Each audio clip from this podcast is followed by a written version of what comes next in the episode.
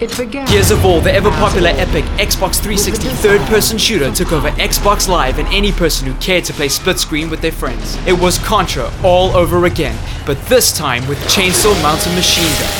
Oh yeah! Enter Gears of War two. Locusts are still attacking the human race, and Marcus and Dom are out to kick their ass. With chainsaws.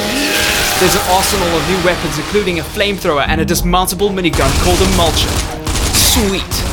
There's a ton of surprises, including battling large armies made possible by the modified Unreal Engine.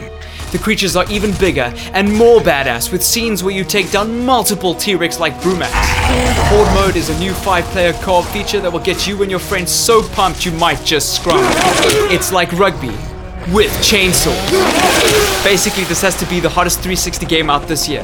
To read the full review, go to press start dot co dot z a. Press Start.